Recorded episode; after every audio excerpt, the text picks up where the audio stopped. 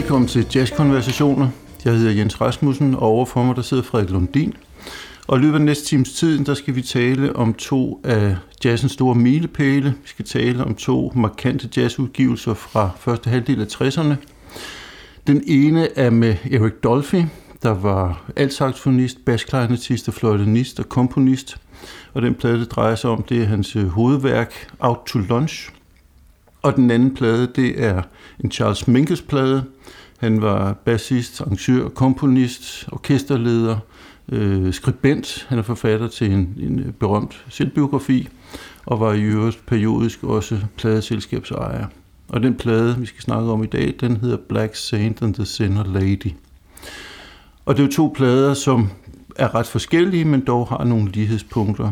Og blandt andet så er de knyttet sammen på den måde, at Eric Dolphy i løbet af hans alt for korte liv spillede med Charles Mingus i øh, flere perioder, og ikke mere end et halvt års tid efter, at de havde indspillet Out to Lunch, var han i Europa, hvor han blandt andet turnerede med Charles Mingus, og det var ved den lejlighed, at han så tragisk døde af en øh, diabetesrelateret komplikation i en alder af kun 36 år. Men vi starter med Charles Mingus og pladen Black Saint and the Sinner Lady. Og øh, Frederik, vil du lægge ud med at give lytterne lidt øh, fakta om den her plade, og måske sætte lidt ord på, hvad du synes karakteriserer den? Det kan jeg da.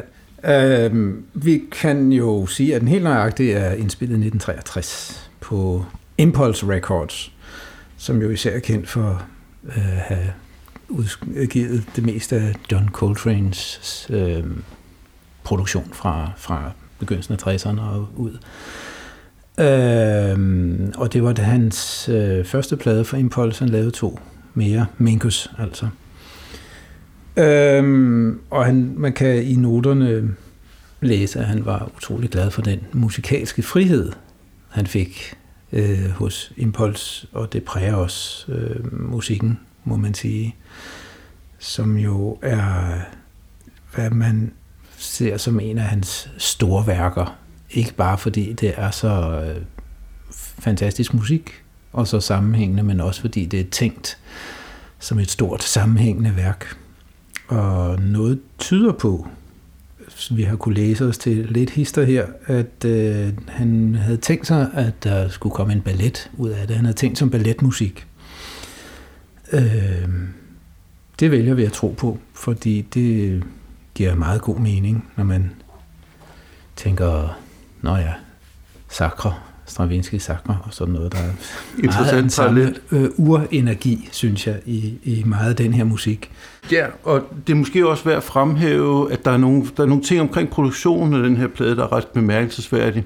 Altså den består af en, en række sådan musikalske moduler, som blev indspillet i studiet, og som består af en række sådan forholdsvis enkle musikalske elementer, men som musikeren havde mulighed for at variere på forskellige vis. Og efterfølgende, så er mange af de her moduler så klippet sammen på, på forskellige vis i studiet. Øh, og derudover så er der også lidt bemærkelsesværdigt, synes jeg, nogle, eller en del uakkompagneret solo undervejs. Der er nogle klaverpassager, der er nogle øh, saxofonpassager, og ikke mindst er der nogle øh, akustisk guitarpassager med, med sådan flamenco-lignende musik. Og som en tredje bemærkelsesværdig ting ved selve produktionen, så er der ret lange passager, hvor altsaxofonisten Charlie Mariano har overdubbet solo ind over de ensembleoptagelser, der er i forvejen med en meget stor og, og øhm, øh, fascinerende effekt. Charlie Mariano var jo en øh, ikke voldsomt kendt saxofonist, men en, som er et stort navn i Charles Minkus sammenhæng. Eller hvad, Frederik, vil du give mig ret i den? Øh? Ja, han blev det også i, i øh, øh, europæisk sammenhæng. Han flyttede jo til Europa, jeg ved ikke lige hvornår, men han var jo og med på adskillige øh, ECM.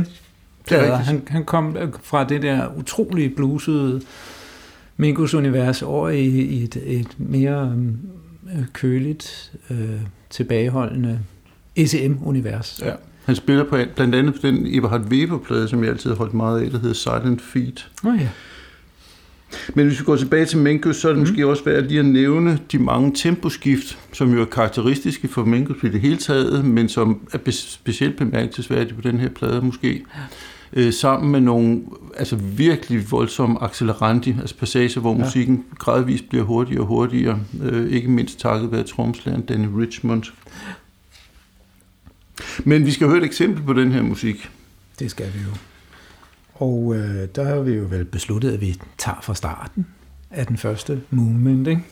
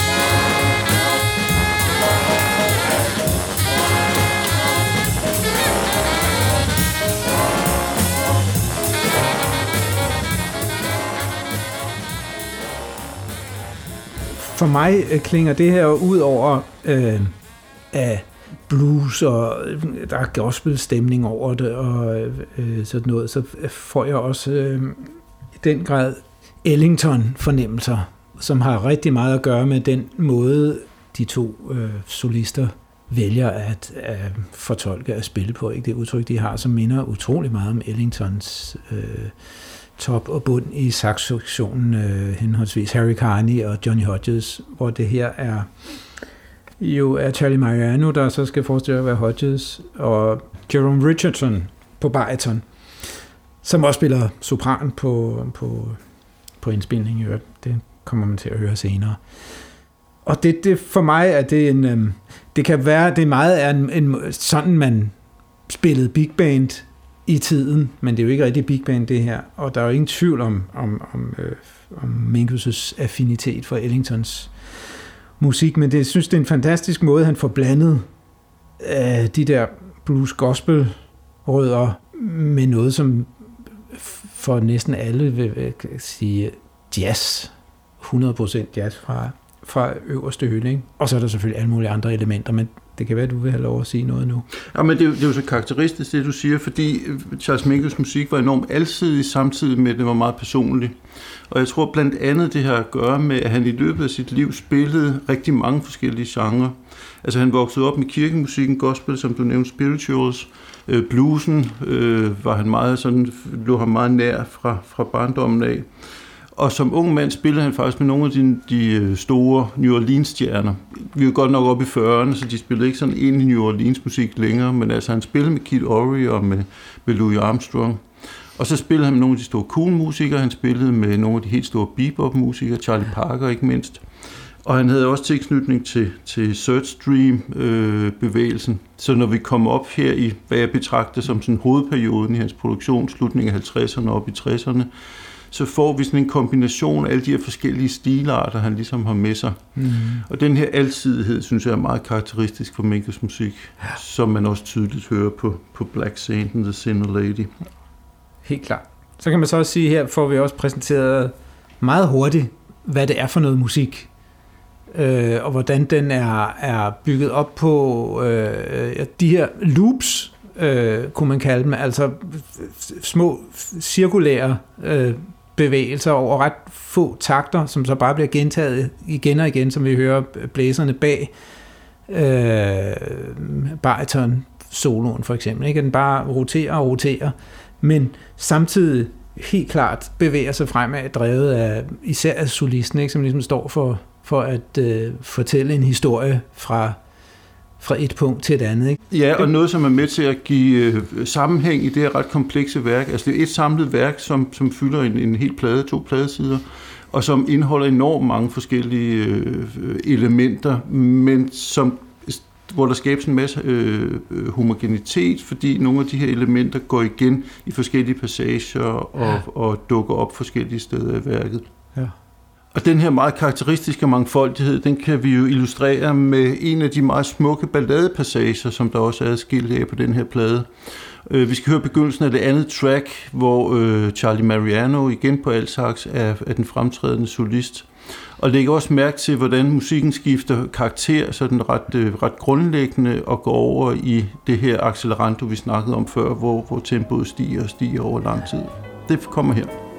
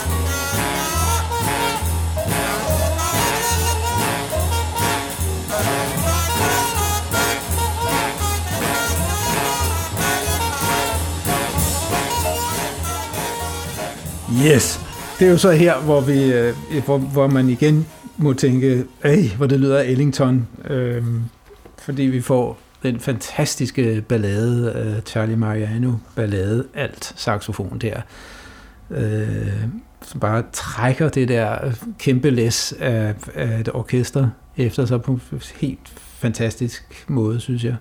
Og med de super delikate arrangementer fra ja, Minkes side. Nemlig ikke, fordi det er jo ikke bare øh, Øh, de der øh, meget fysiske, dansable loops, det er også super flot øh, orkestreret og øh, masser af, øh, på den ene side virkelig smuk melodi, og så enormt dissonant meget af tiden. Han, det er jo noget, han virkelig kunne, synes jeg, Mingus, det der med at, at og, og, hvad kunne man kalde det, farve uden for skabelonen. Ikke? Han mm sætter toner i, til melodiinstrumentet, som ikke hører hjemme i skalaen, ja. øh, ifølge vores øh, musikteori, men får det til at lyde fantastisk smukt Ja. Samtidig med, at det river og rusker i ørerne, ikke? må man sige. Og noget, der er også enormt karakteristisk, det er, at Charles Mikkels musik har enormt meget saft og kraft og intensitet og pågåenhed og nærhed og sådan noget, men også enormt delikat og yndefuld og næsten sårbar mange steder.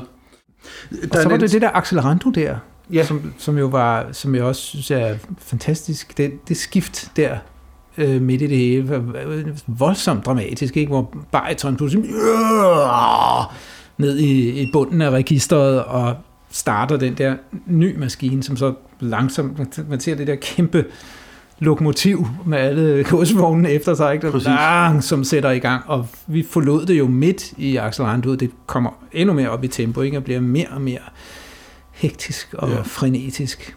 Og nogle af de her acceleranti ender jo i, i de her meget hektiske, nærmest kaotiske passager, som ja. så igen danner kæmpe kontrast til de her balladepassager. Ja.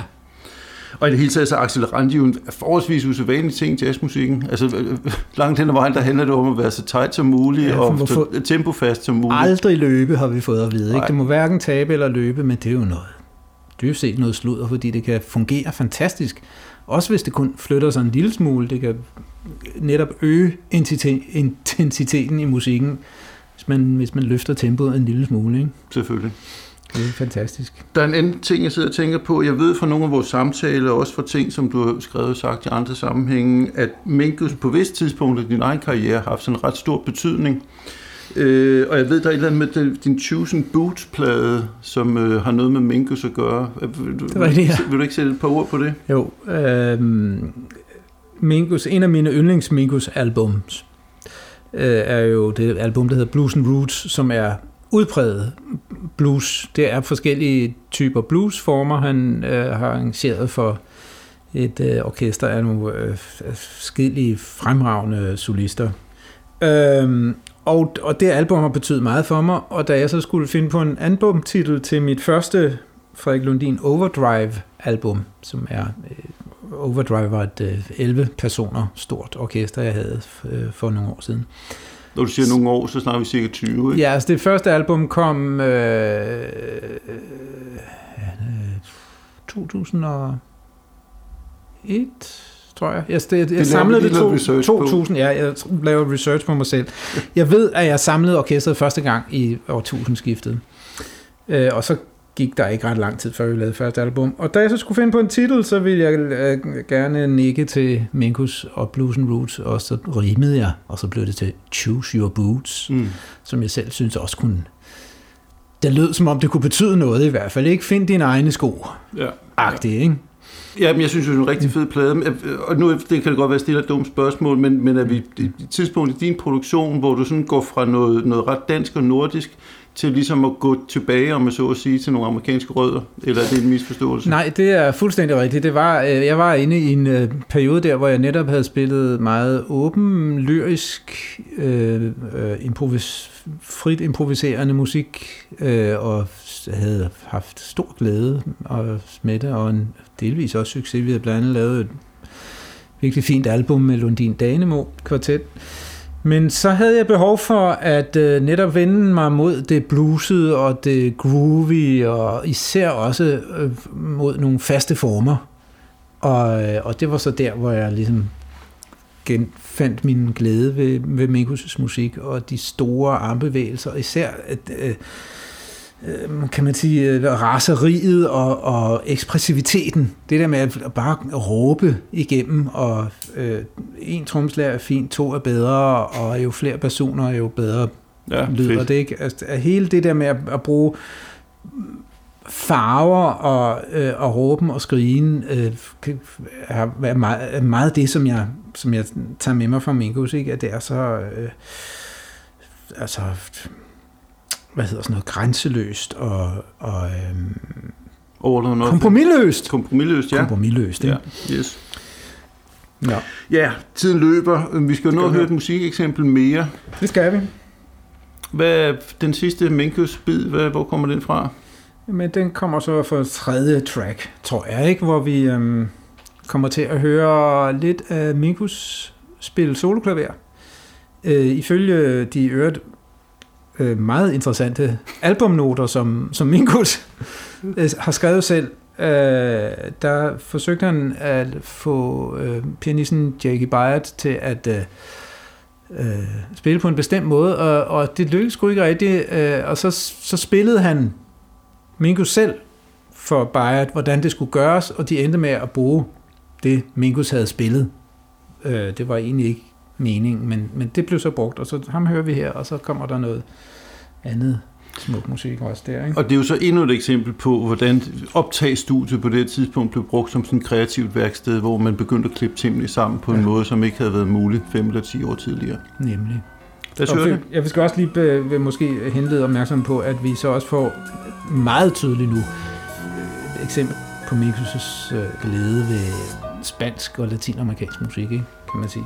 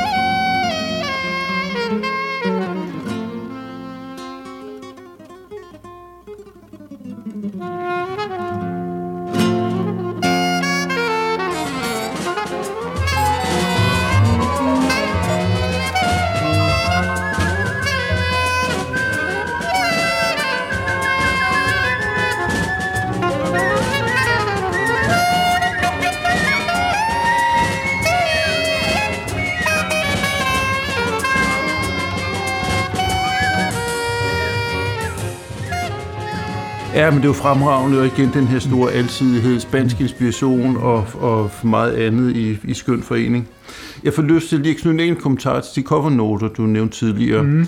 Fordi udover Menkes egne ret øh, fyldige covernoter, så bad han jo faktisk også sin øh, psykolog på det tidspunkt om at skrive covernoter til, til øh, Black Saint The Sinner Lady. Ja.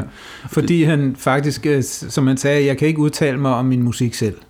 ja. Så det fik han en psykolog til. Takkevækkende betragtning. Ja. En anden ting, jeg sidder og kommer til at tænke på, er der ikke noget med den måde, Menkes tit arrangerer på, at instrumenterne kommer til at stå sådan meget klart? Altså jeg har tit en, et, et, en fornemmelse af, at jeg meget tydeligt kan høre de enkelte instrumenter, i modsætning til for eksempel en Gil Evans, som jo også var en virkelig fremragende øh, arrangør, hvor jeg tit har oplevelsen af sådan lidt mere... Øh, homogen klang, hvor jeg ikke sådan skiller de enkelte instrumenter ud på samme måde. Eller hvad tænker du om det? Det øh, ah, tror jeg, du har ret i. Øh, igen kan man vel sammenligne med Ellington, som jo i den grad skrev for, for personlighederne i sit, i sit orkester. Ikke? Og der kan man sige, at Ellington havde de samme gennem mange år. Øh, øh, Mingus havde enkelte, der fulgte ham, som kunne holde hans temperament ud. Men det er ret klart, øh, at, øh, at, at, øh, han, at solisterne får lov at spille deres stemmer solistisk, eller musikerne i det hele taget. Ikke? Øh, og det virker også, altså det er meget ofte, at det jo skrevet i, som, øh, at man har hver sin melodi, og det blander sig og bliver til en ensembleklang. Det er meget polyfon musik. Nå, vi skal videre i programmet, og øh, vi har jo vores tre anbefalinger hver her, og i dag der er det dig, der får lov at lægge ud med tre Minkus-relaterede anbefalinger til lytterne. Dels er der et meget overset øh, album fra 57, der hedder East Coasting som er øh, meget fint album, Spindende. synes jeg, med øh, også flere klassiske Minkus-kompositioner, både nogle, man hør, har hørt senere, og, og også øh, øh, stykker, som, som, som man kun hører der. Og den er blandt andet interessant, fordi, når ja, Bill Evans spiller klaver. Hvem ville have troet, at han indspillede med Mingus? Men han, hans måde at spille på den gang, som var sådan mere Horace Silver-inspireret, bare meget mere avanceret, øh, passer fint ja. ind. Og så øh, var der en, en øh, siden glemt trompetist, der hedder, eller hed Clarence Shaw, som spiller helt vidunder skønt. Og så saxofonisten Shafi Hardy og Jimmy Nipper, som jo har spillet med Mingus i overvis, indtil han slog ham på munden, og så gik han, vist nok. Og selvfølgelig Richmond. Dejligt album. Varmt anbefalet. Så har jeg nævnt Blues and Roots. Øh, den vil jeg ikke sige så meget om. Øh, andet end at den også er fuld af, som alt Mingus musik, virkelig stærke solister. Og nogle gange var de jo kun stærke med Mingus. Her er der også nogen, der kunne uden, blandt andet øh, Pepper Adams, bariton saxofonisten mm. Pepper Adams og Horace Parland der er med på en del af den, og øh, saxofonisten Jack McLean, foruden Jimmy Nipper selvfølgelig. Og endelig så et, et album, der har betydet rigtig meget for mig, som heller ikke er så kendt, men synes jeg også et storværk, en af hans egne debutudgivelser, altså på hans eget øh, selskab debut, der hedder Mingus at Monterey, som er en, en øh, live-optagelse, med, også med, som sædvanligt med halvstort orkester øh, og øh, bestillingsmusik, så vidt jeg husker, øh, øh, skrevet til Monterey Festivalen, øh, hvor blandt andet øh, det fantastisk værk, der hedder Meditations on Integration, bliver opført, først opført der med fantastisk stemning og hiv og sving og råben og skrigen og meget varmt anbefales yes, færdig. Dejligt. Dem vil jeg også hjemme og nærlytte. Godt.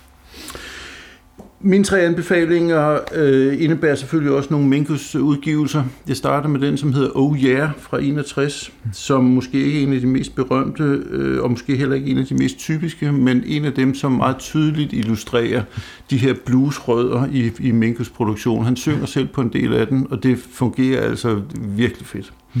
Øh, og så har vi blandt andet Roland Kirk, som yeah. en meget øh, entusiastisk øh, solist. Og den næste anbefaling, det er den plade, der hedder Minkus, Minkus, Minkus, Minkus, Minkus, som øh, altid har været en af mine favoritter, ja, øh, og som er fra, er den ikke fra 63? Skal vi tjekke. Jeg mener, det er den, der kom umiddelbart efter Black Saint and Sinner Lady. Det tror jeg, Hans andet album for Impulse. Yes, det er rigtigt. Øh, og der har vi en lidt større besætning på nogle af numrene. Der er en, en obohister her, og forskellige andre spændende instrumenter. Og så har vi øh, Erik Dolphy, som vi skal snakke om i anden halvdel af mm. udsendelsen i dag, på nogle af numrene, og den dejlige altsaxonist Charlie Mariano, som vi efterhånden har nævnt mange gange øh, også. Øh, fremragende Minkus, synes jeg, der fra starten af 60'erne. Mm. Og min tredje anbefaling er en plade, som jeg altid har holdt utrolig meget af, og som faktisk ikke er en Minkus-plade, men det er Joni Mitchell, altså sangskriveren, oh, guitaristen ja. og komponisten Joni Mitchells plade Minkus. Ja som hun lavede midt i 60'erne, øh, slutter midt i 70'erne, hvor hun jo havde en, en udflugt til jazzens verden, som jeg synes var meget vellykket. Og den sidste studieplade, hun lavede, det er altså Minkus-pladen, som i en vis forstand var et samarbejde med ham, forstået på den måde, at hun besøgte ham. Han sad på det her tidspunkt i en kørestol og var fysisk temmelig afkræftet. Øhm, og pladen består dels af nogle Minkus-kompositioner, hun har sat tekster til, og nogle numre, hun har skrevet til Minkus, og så nogle få øh, lydklip med, med Minkus der på hans gamle dage. Så det er sådan en slags collage bestået af de her tre elementer. Og det er en meget smuk, det er meget poetisk øh, plade, afdæmpet. Vi har Herbie Hancock på elklaver, vi har Wayne Shorter på sopran, og vi har blandt andet øh, Jack Pastorius på bas. Og så har vi ikke mindst Johnny Mitchells meget begavede og, og stemningsfulde tekster. Så det er min tredje øh, anbefaling. Den var god at få med. Mingus frem i tiden også. Yes. Ikke og måske er det en plade, vi vender tilbage til på et tidspunkt. Det må tiden vise. Ja. Øh, og vi skal jo have en skiller, før vi går videre. Den kommer her.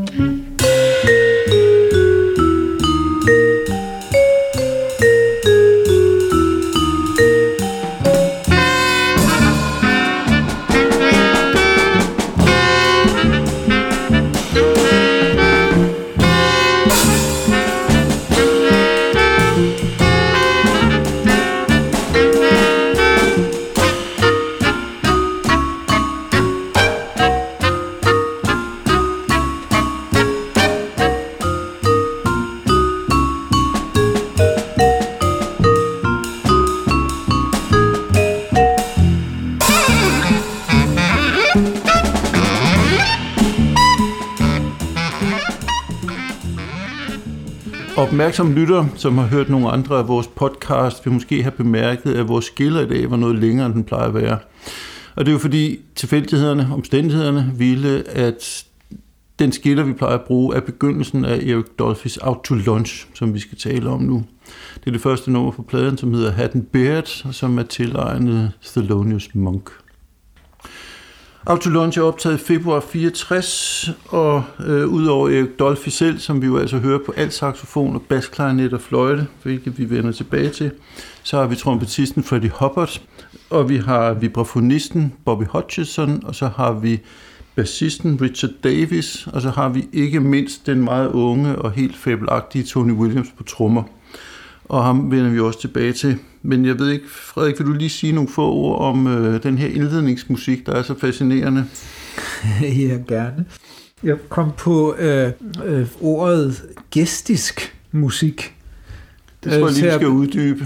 Ja, for, til for at beskrive det, jeg hele taget synes er kendetegnende for musikken på den her plade, men også for, for Dolphy. Noget, der er så for det første utrolig karakteristisk ved Dolphy, det er de der enorme intervalspring. Stor afstand mellem Stor afstand mellem den dybeste og den højeste tone og sådan noget. Ikke? Han laver vældige spring midt i sine fraser. Meget markant og meget, øh, meget perkussivt også. Jeg ser en mand, der ligesom står og taler øh, ophidset og flagrer med hænderne, mens han forklarer, hvad han... Øh, hvad han forsøger at sige. Jeg ser også for mig, når jeg hører den her musik, en uh, malerier og mm. arkitektur. Altså det er så... Det, man kunne få lyst til at, at, at illustrere det med former og, og farver. Mm. På en måde, som jeg ikke har på samme måde med, med meget anden musik. Altså det er så markant i sin form, så det man nærmest ser fysiske former for sig, synes jeg, når man, når man hører musikken. Yeah. Og det var, altså, derfor jeg tænkte gestisk. Og så er der jo altså noget, der er sådan noget meget lejende, underfundigt, humoristisk, spøgefuldt, øh, enormt sådan positivt over, over Dolphys musik. Og det kan man sige, det er der måske over meget jazzmusik, men altså hvis vi lytter på rigtig mange af de store navne fra 60'erne, så er det jo tit en meget øh, alvorsfuld og sådan øh, insisterende musik, og det, ja. det kan vi jo rigtig godt lide begge to, men Absolut. den her underfundige lethed, øh, jeg får lyst til at kalde den naivistisk nogle gange, synes jeg er meget karakteristisk for, for Dolphys musik, og ja. meget, meget elskelig. Jeg ved ikke, om vi skal simpelthen skal springe ud i et eksempel mere med det samme. Øh, det kunne være et eksempel, hvor vi hørte ham på altsax for eksempel. Det gør vi. Det bliver så begyndelsen af det nummer, der hedder Straight Up and Down, og du har fortalt en lille anekdote om, hvad, hvad Dolphy havde i tankerne, da han skrev det nummer. Er det ikke rigtigt? Ja, jo, altså jeg, jeg har læst mig til, at, øh, at han blev inspireret til af at jagtage en, en fuld der bimler ned af, af gaden og forsøger at holde sig oprejst. Og det synes jeg fremgår ganske tydeligt af, af temaet, i, vi nu skal høre. Ja.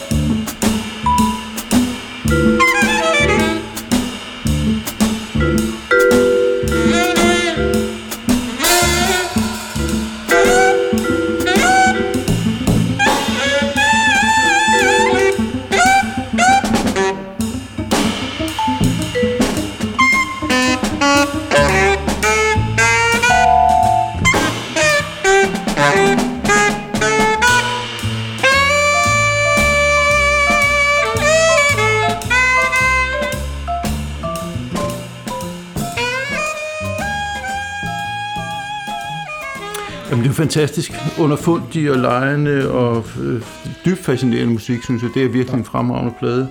Jeg bliver nødt til at bryde ind igen her, for, for jeg følte ikke, at jeg fik forklaret gestisk ordentligt der.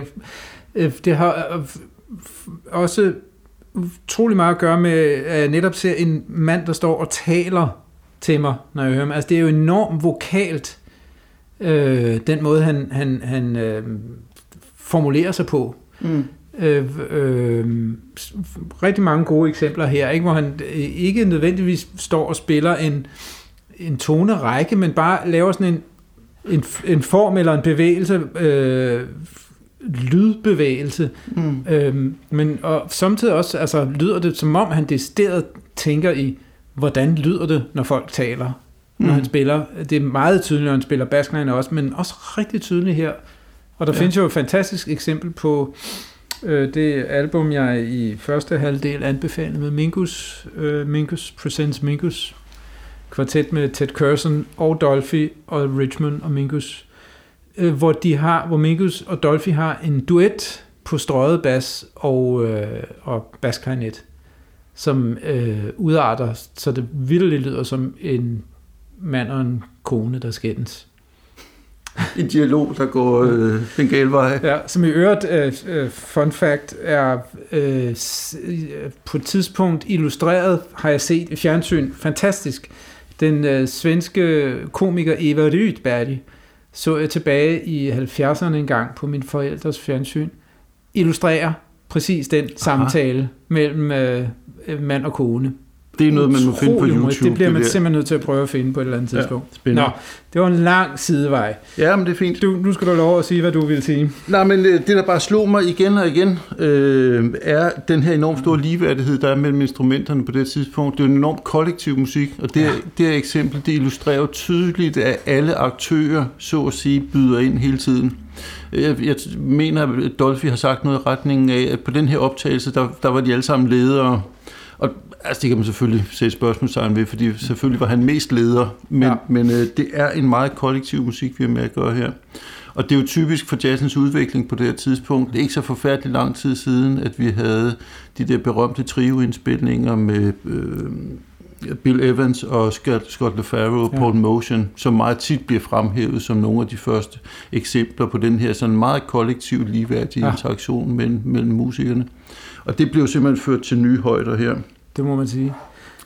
Men der skal man måske lige øh, øh, kaste øh, blikket tilbage på, øh, når ja, den musik, du sagde, som Minkus også var øh, inspireret af, altså helt, helt gammel jazz, som jo også var meget kollektiv. Og hvor, man, hvor der øh, åbenbart øh, der sker en udvikling på et tidspunkt, måske omkring beboppen, og lige der omkring, hvor, hvor det bliver meget øh, solisten, der får lov at fortælle historien, og de andre skal bakke op, ja. mere eller mindre. Ikke? Og i, hos Tristano, der blev det jo noget med, at altså, pianisten og, Lenny Tristano. Ja, pianisten Lenny Tristano, som især bliver forbundet med cool musik, jo helst så, at trommeslager og bas var så anonyme som overhovedet muligt, så solisten alene kunne få lov at fortælle ja. hele historien. Ikke? Og det er jo en tendens, der faktisk lever langt op i jazzens historie. Den lever for så vidt den dag i dag. Helt klart. Og, og altså, den type jazz er jo, det kan lyde negativt, men den er jo faktisk enormt hierarkisk. Altså, der er en absolut hovedperson, og så er der måske en assistent. Det kunne for eksempel være en pianist, som kommer under, eller bag en, en, en blæsersolist for eksempel. Og så nogle mere eller mindre anonyme øh, øh, trommer- og bassmusikere. Ja. Og det er jo altså det helt modsatte, vi ser med, med Dolphys musik her. Det kan man roligt sige, ja. En anden ting, der slog mig nu, vi har hørt uh, Minkus tidligere i dag, det er de her temposkift og skift i feeling, ja. som er enormt sådan uh, abrupte, men, men også enormt sådan spralske og giver en masse livlighed og energi til musikken på en, på en uh, enormt fascinerende måde. Og så hørte vi jo altså Dolphy her på altsax. Altså, jeg, jeg har sådan tidligere i mit liv først og fremmest tænkt som Dolphy, som altsaxofonist, som også spillede fløjte og basklarinet. Mm. Men jeg ser ham mere og mere som en, altså han er simpelthen multi-instrumentalist, eller var. Og øh, jo mere jeg lytter til Dolphy, jo mere begejstret bliver jeg faktisk for at høre ham på, på specielt basklarinet, men også på fløjte. Altså hvis der er nogen, der synes, at jazz på fløjte var sådan lidt til den fæsende side, så, så er det det i hvert fald ikke, når vi snakker Eric Dolphy. Nej, bestemt ikke. Og så er det måske her, vi lige skal indskyde nogle få bemærkninger om hans sådan musikalske baggrund. Altså, mm. Dolphy jo voksede op på vestkysten, Los Angeles, så vidt jeg ved. Og, og spillede faktisk primært cool jazz i sine unge år. Han spillede med Chico Hamiltons øh, quintet, må det have været, mm. som han indspillede fem plader med, eller han var med på fem plader i slutningen af 50'erne, som er sådan meget rent dyrket cool jazz. Og så kommer han til New York, i, så vidt jeg husker, i, i 59, og begynder jo at nærme sig nogle af de elementer, vi får med free jazzen. Jeg, jeg synes ikke, man egentlig skal kalde Eric Dolphin free jazz musiker, men der er en masse elementer, der peger frem mod de frisættelser, som, som free jazzen øh, øh, indebærer. Mm. Og derudover er der en enormt vigtig inspiration, nemlig øh, beboppen og øh, i særdeleshed Charlie Parker. Ja. Det, øh, ja, det, det er jeg helt enig. Yes, godt. Og, og det, øh, altså, at man, man må, kan jo helt klart sige, at det var ham, der tog beboppen videre den vej, hvor den var på vej, øh, fordi det er jo ikke, øh, ikke alene havde han øh, den her evne til at slippe det tonale grundlag fuldstændig, som der er masser af eksempler på på det her album, øh, men, men han var, var jo også øh, altså topbegavet, øh, harmonisk begavet, kan man sige, var jo i stand til at spille, simpelthen trække, øh, kan man sige, øh, harmonikken højere op, mm øh, ud i øh, det, vi, øh, der også der beskæftiger os med, det kalder udvidelserne, altså, altså bortset fra de øh, grundlæggende træklange og længere og længere ud i skalaerne, øh, som, som jo på en måde, og med en, en måde at frasere på, som var klart øh, kom ud af beboppen, ikke? Hvor, øh, og, og hvor han jo slet ikke, som for eksempel Coltrane og Miles Davis, saxofonist og trompetist, som bekendt, samtidig øh, arbejdede mere modalt, så, så forholdt han til, harmonierne på, på en, på en øh, meget, i mine ører, ikke modal måde. Mm han, han tog stilling til dem, så at sige, hver enkelt, og han, så satte han så nogle harmonier sammen på en helt anden måde, end vi var vant til. Men, men det er sådan en helt anden, man, måske kunne man kalde Coltrane og Miles øh, og horisontale, han var mere vertikal, op og ned i harmonierne, når mm. han ellers mm. øh, tog stilling til dem, kan man sige, i sit spil, og ikke bare sked på dem og spille noget andet. Ja. Vi vender jo tilbage til Miles Davis i en, en senere udsendelse. Ja. Der er jo en lang periode her i 60'erne, hvor Miles faktisk ikke spiller særlig modalt, men det, det er en detalje. Det er sådan noget helt andet. Yes. Jeg tænker, vi måske mm. er nået til vores andet musikeksempel. Uh, ja øh, som bliver det nummer, der hedder Gasoloni, hvor han spiller fløjte, og det er efter sine øh, tilegnet en øh, italiensk klassisk fløjtenist, som Dolphy skulle have været meget begejstret for. Det kommer her. Thank you.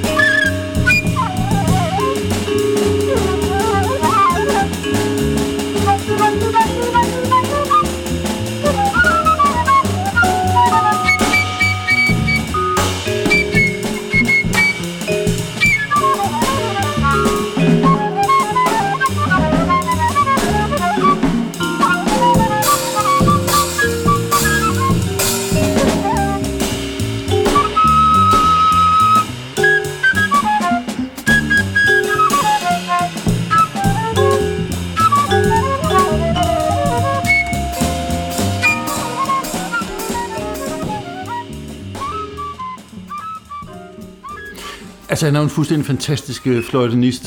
Ja. Øhm, det får mig til at tænke på, at jeg har hørt nogen tale om, at Dolphy skulle være meget begejstret og optaget af fuglesang, og at det skulle have inspireret ham meget til hans spilstil. Og jeg må sige, jeg synes tit, det kan være lidt svært at høre, men hans fløjtespil her, kunne jeg sagtens forestille mig, kunne øh, bekræfte den øh, teori. Er, er det noget, du har hørt? Jeg har et svag øh, fornemmelse af, at jeg har hørt noget lignende, ja, faktisk. Så det er jo ikke utænkeligt, at, at den måde at hoppe rundt i intervallerne på, øh, som nogle fugle gør, mm. øh, har, har været inspirerende. Det er meget interessant ja. at se. Jeg synes i hvert fald, det giver god mening, specielt på det spil, han, han præsenterede her. Jeg var også, han betød før også meget for mig som fløjtenist. Jeg startede jo med at spille fløjte, øh, og have tilbragt nogle frustrerede øh, ungdomsdrengeår med at forsøge at få min fløjte til at lyde som saxofon. Og så høre ham øh, spille fløjte var jo mega inspirerende. Okay, mm. det kan faktisk lyde fedt. Det behøver, det behøver ikke kun være saxofon. Nej. Og der er jo også andre fløjtenister i, ja. i historien, der har gjort det godt, men han er altså en af de meget bemærkelsesværdige. Ja, det skal jeg love for. Jeg tænker, vi også lige skal omkring Tony Williams, som ja. jo altså var en, en pur ung knægt her. Hvad, ja. hvad er den, 19 år eller et eller andet? Ja, højst, ikke? 17, 18. 18, ja. tror jeg. 18, ved jeg. Øhm, og som jo, altså for det første teknisk var fuldstændig blændende, øh, ikke mindst hans alder taget betragtning, øh, og som jo var enormt idérig først og fremmest, ja. og havde en ekstremt øh, varieret spilstil, som, mm. ikke, øh, altså, som der ikke er nogen eksempler på tidligere. Altså det, han er, orkestrerer jo musikken på en måde, som man på det tidspunkt slet ikke var vant til, så vidt mig bekendt i hvert fald, at trommeslager gjorde. Altså, mm. de spillede, eller også spillede de ikke. Og så kunne de lave et break, eller sådan noget. Ikke? Men det her med at gå ind og ud af, af musik, han går ikke ind i musik, men altså, han holder op med at spille ind imellem, mm. hvilket jo er et, et musikalsk øh, valg, lige så vel som at spille. De der øh, huller, og den måde, han hele tiden øh, er rundt på hele sættet og farver, er, er helt vildt. Ja. Og, altså, man hører ham jo stort set aldrig, så at sige, finde ind i en god rytme og så blive der. Altså, der, der er hele tiden noget nyt, der er hele tiden variation, og ja. der er hele tiden inspiration og, og fantasi. I hvert fald på det her tidspunkt i hans karriere. Ja. Øhm, der er måske nogen, som vil mene, at han blegner en lille bit smule, når vi kommer op i 70'erne og 80'erne. Det er i hvert fald andre kvaliteter, han øh, kigger efter på det tidspunkt, ja, kan vi ja, sige, uden at fornærme nogen. Ja. En anden ting, jeg lige synes, vi skal omkring, øh, selvom vi måske har nærmet os det tidligere, er, at Eric Dolphy jo havde en enorm kort karriere. Altså hvis vi snakker øh, pladeudgivelser, så debuterer han i 58 hos Chico Hamilton, og han dør altså i 64. Så på kun seks år, der etablerer han sig jo altså som en virkelig markant musiker, og en stilskabende musiker, en banebrydende musiker, og jo, altså i hvert fald i mine øjne, en af jazzhistoriens største altsaxofonister og i hvert fald en af jazzhistoriens største baskklarinet øh, og fløjtenister. Og udover at han laver de her fremragende plader i eget navn, udover at han spiller med Minke, som vi talte om tidligere, så spiller han jo også i en kort, men ret sådan, øh, bemærkelsesværdig periode hos John Coltrane, og er hans øh, højre hånd, eller, eller hvad sådan noget hedder, øh, saxofonmarker.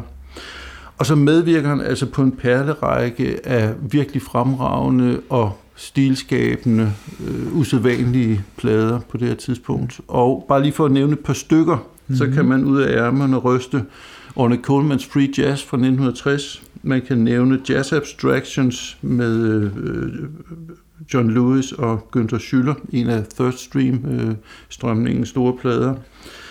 Man kan nævne Oliver Nelsons The Blues and the Abstract Truth, og man kan nævne Øh, Andrew Hill, pianisten Andrew Hills Point of Departure. Ja. Og det er altså en, øh, det er en vild og stor mundfuld, og det er kun små uddrag, der er faktisk meget mere at komme ja. efter på kun seks år. Det er vildt. Det må man sige. Man kan så sige, at han passede måske ikke lige godt ind alle steder, men øh, han var efterspurgt, og man forstår det godt, fordi han tillagde jo musikken en, øh, en øh, nødvendighed, synes man. Når han først tog, hvad hedder det, bladet fra munden, eller rettere eller puttede i det i munden i det her tilfælde, så, så skete der jo noget, der føles utrolig vigtigt, så længe han spillede. Ikke? Ja. At det så øh, i tilfældet med Coltrane-kvartetten, som jo så var en kvintet, var med der, det var, at der opstod en vis rådvildhed, synes jeg, hver gang han gik i gang, fordi det var på alle parametre så anderledes, det han havde gang i, end de havde gang i. Ikke? Så det var, det var ret øh, det var meget specielt, ja. og jeg tror, at jeg gætter på, at Coltrane havde brug for at blive rusket op på en eller anden måde, og havde brug for Dolphy til det, ikke? Det tror jeg helt sikkert. Og, og det var Dolphy jo rigtig god til. Ja. Uh, Vi har jo lidt senere eksempel i Coltrane's karriere med Pharoah Sanders, mm. som vel ikke kan siges alt andet lige på det tidspunkt at være på niveau med Coltrane, men som kunne noget andet, og som ja. bid, bidrog med nogle, nogle øh, øh, ryste posen, så at sige, ja. øh, i forhold til, til, til Nordspillet. Men mere i linje med det, Coltrane allerede var i gang med der, ikke? Enig. Øhm, og så er det jo også sjovt at sammenligne Dolphy med, når du nævnede Ornette Colemans Free der, at, hvor, hvor, de, hvor jeg synes, de har helt klare lighedspunkter.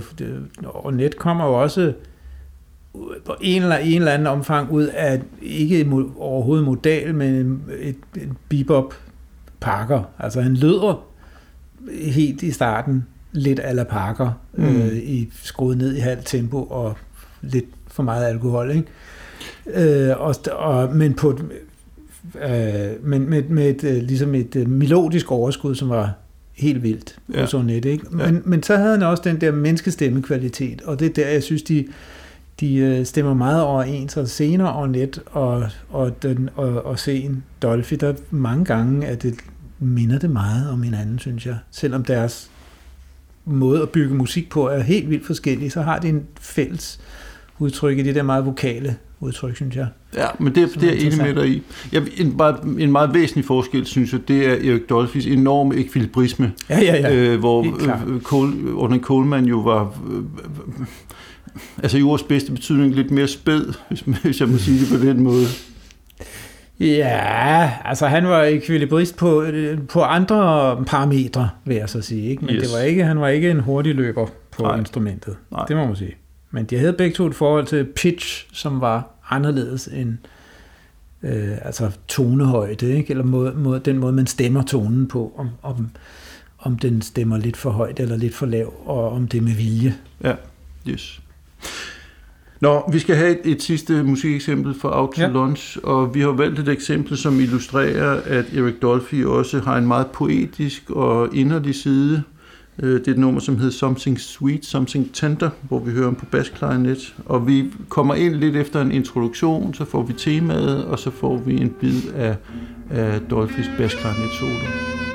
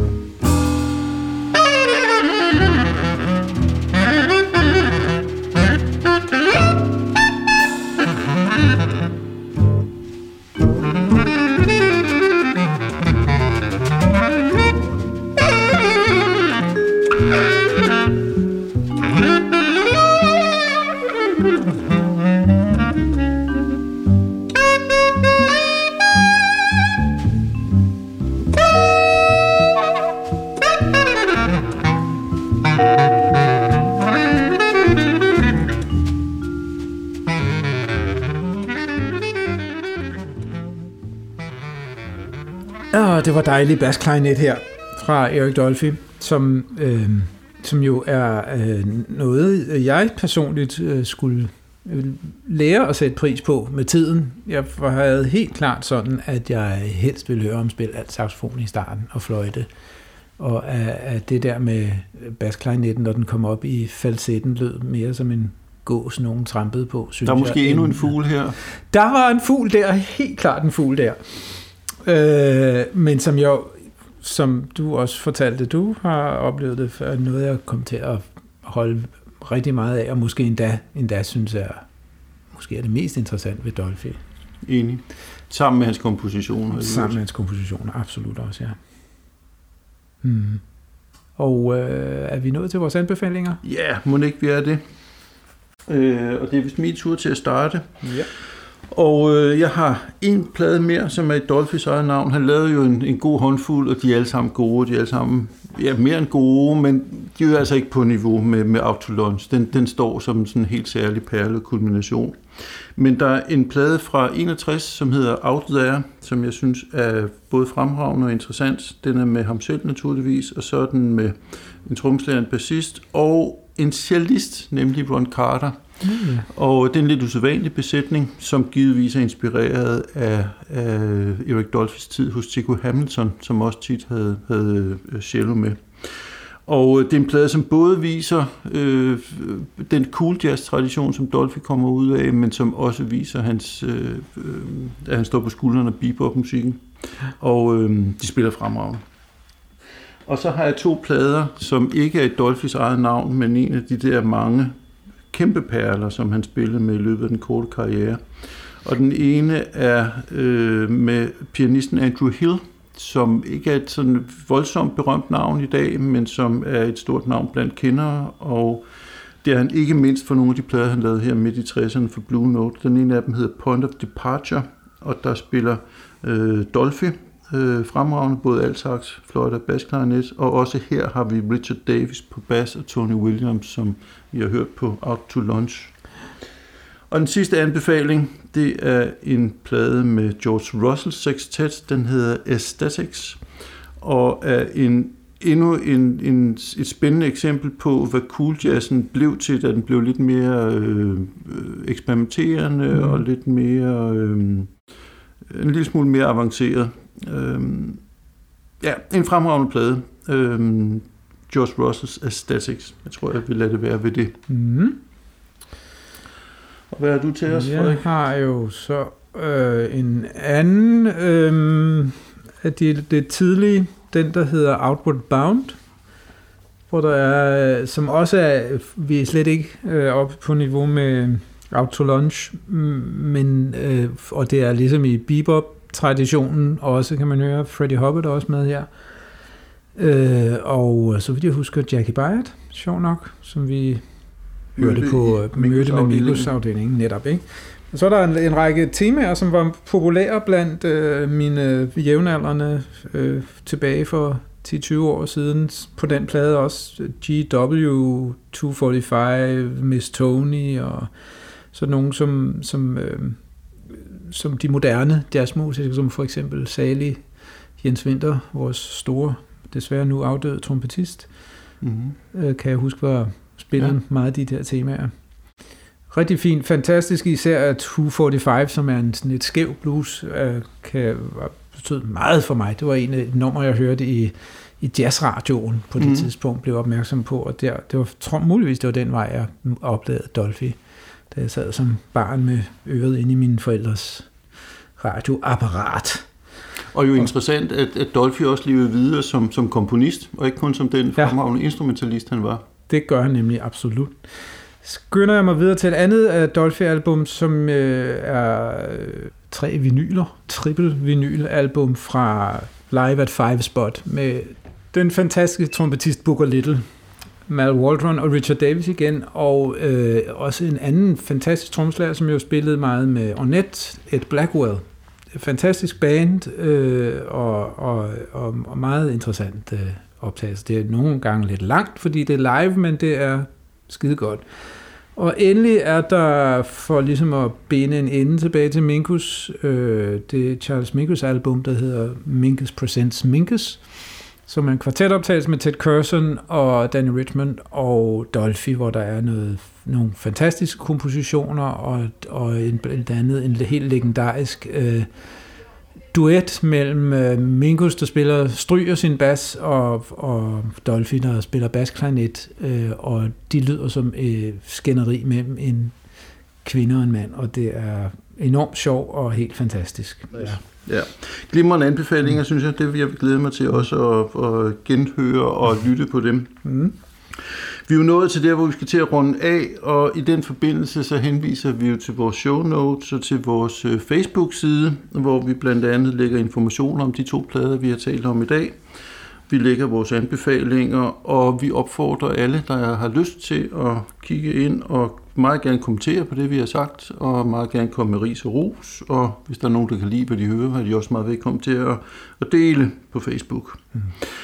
Og før vi runder helt af, så skal vi jo have en lille appetitvækker i forhold til den næste udsendelse. Mm. Og øhm, Frederik, har du lidt øh, ord om de to plader, vi skal snakke om der?